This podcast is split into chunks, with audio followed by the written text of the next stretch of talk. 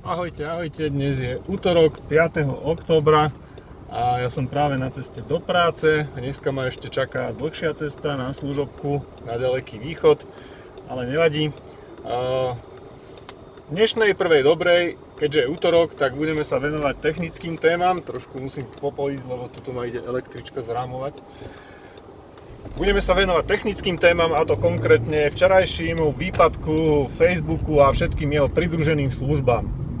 Eh, včera, ako isto viete alebo neviete, Facebook mal veľký výpadok eh, a s ním aj všetky jeho ďalšie služby, ktoré prevádzkuje ako Instagram, Messenger a WhatsApp. A ten výpadok trval až niekoľko hodín a na dosť dlhú dobu ochromil veľkú časť internetu.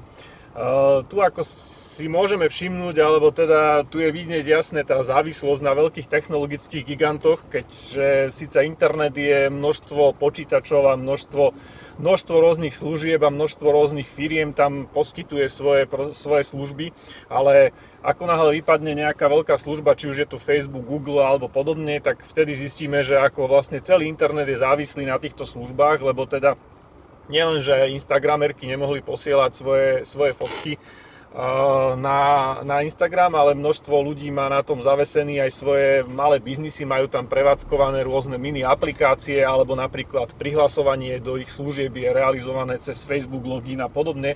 A všetky tieto služby včera boli vypadnuté, takisto nefungovala ani komunikácia cez WhatsApp, čiže napríklad ľudia, ktorí komunikujú tak s klientami a podobne už sú na to naučení, tak sa nemohli vlastne s nikým spojiť a a bol to pre nich teda vážny problém a tie stiažnosti na e, samotného Marka Zuckerberga sú dosť, e, dosť e, výrazné, čo sa týka na internetu a na internete. No, čo môže spôsobiť takýto veľký výpadok, že im vypadnú všetky, všetky služby, ktoré prevádzkujú? Treba si uvedomiť to, že služba ako Facebook alebo Instagram, ono to není iba jeden počítač, jeden server, ktorý keď na ňom nastane nejaká technická porucha, tak sa im to celé zosype. No, tých serverov je tam niekoľko stoviek, možno až tisíciek, ktoré zabezpečujú fungovanie takýchto služieb rozmiestnených po celom svete.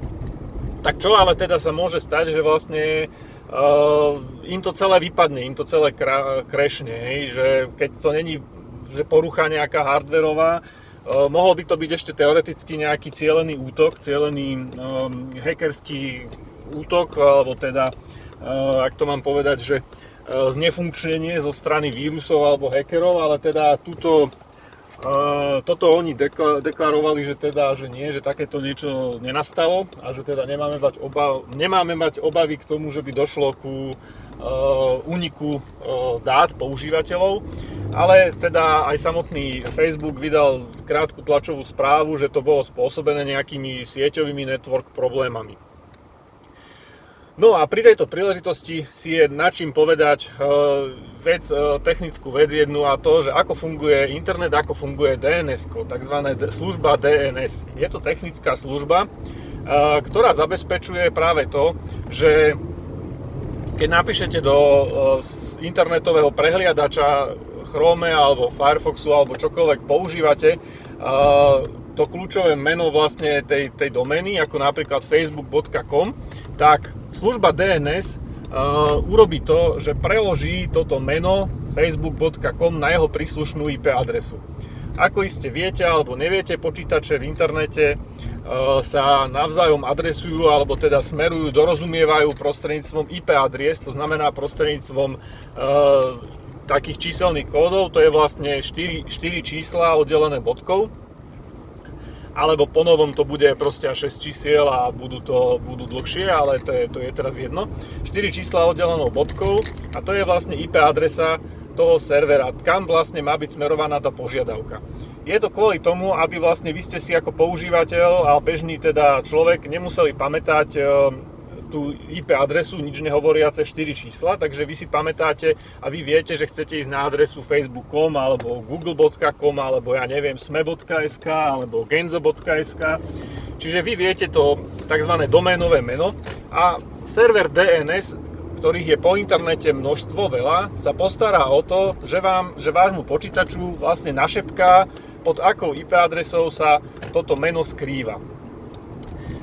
Samozrejme, potom vlastne týmto efektom je možné docieliť to, že na jednom počítači pod jednou IP adresou beží viacero internetových domén, viacero internetových názov. Keď nemáte takú úspešnú službu ako je Facebook, ale len ako moja napríklad stránka genzo.sk, tak je zbytočné, aby moja stránka mala iba jedinečnú adresu a nikto iný na nej nebol, nefungoval, pretože tá návštevnosť mojej stránky, priznajme si, je pár stoviek ľudí denne a ten server by sa veľmi nudil.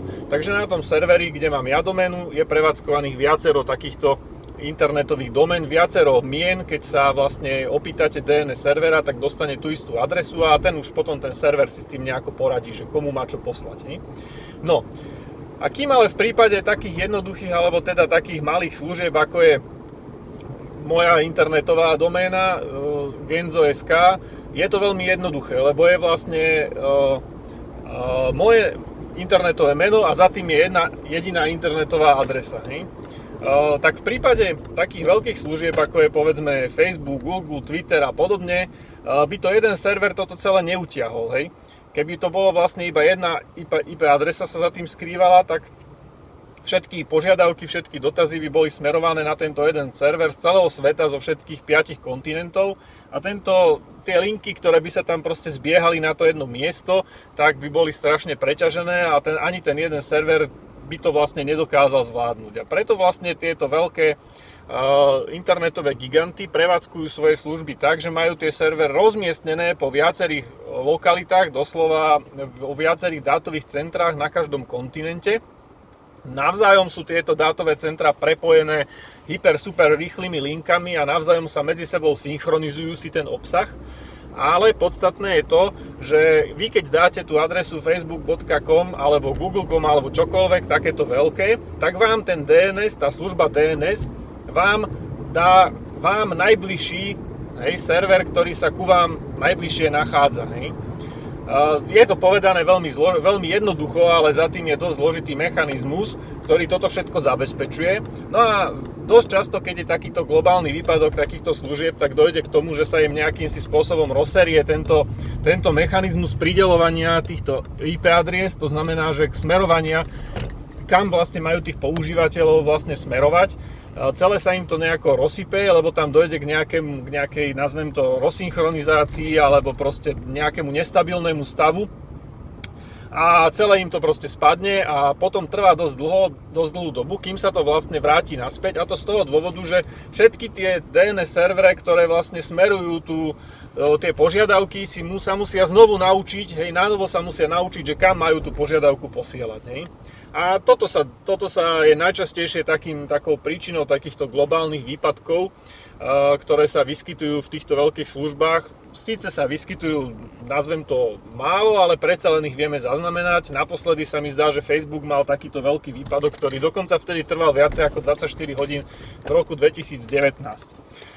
No, ale nevadí, však e, my, ktorí sme takí tí bežní používateľia internetu a teda Facebooku a všetkých týchto služieb, sme včerajší deň využili veľmi produktívne. Ja napríklad som vysilikonoval pol balkónu, vyžehlil si, uh, vyžehlil si 4, uh, 4 košele a ešte som aj popil na terase so susedmi 2 deci vína, takže úplne pro, pro, plodný večer na to, že nám nešli nejaké služby internetové, čiže moc ma to nerozhádzalo ale verím, že niekoho sa to mohlo dotknúť a mohlo mu to spraviť e, výražky. No, tak to je asi všetko v dnešnej technologišej téme. Majte sa pekne a vidíme sa zajtra. E, skúsim sa vám ohlásiť z nejakého zaujímavého miesta v Košicoch. Čaute.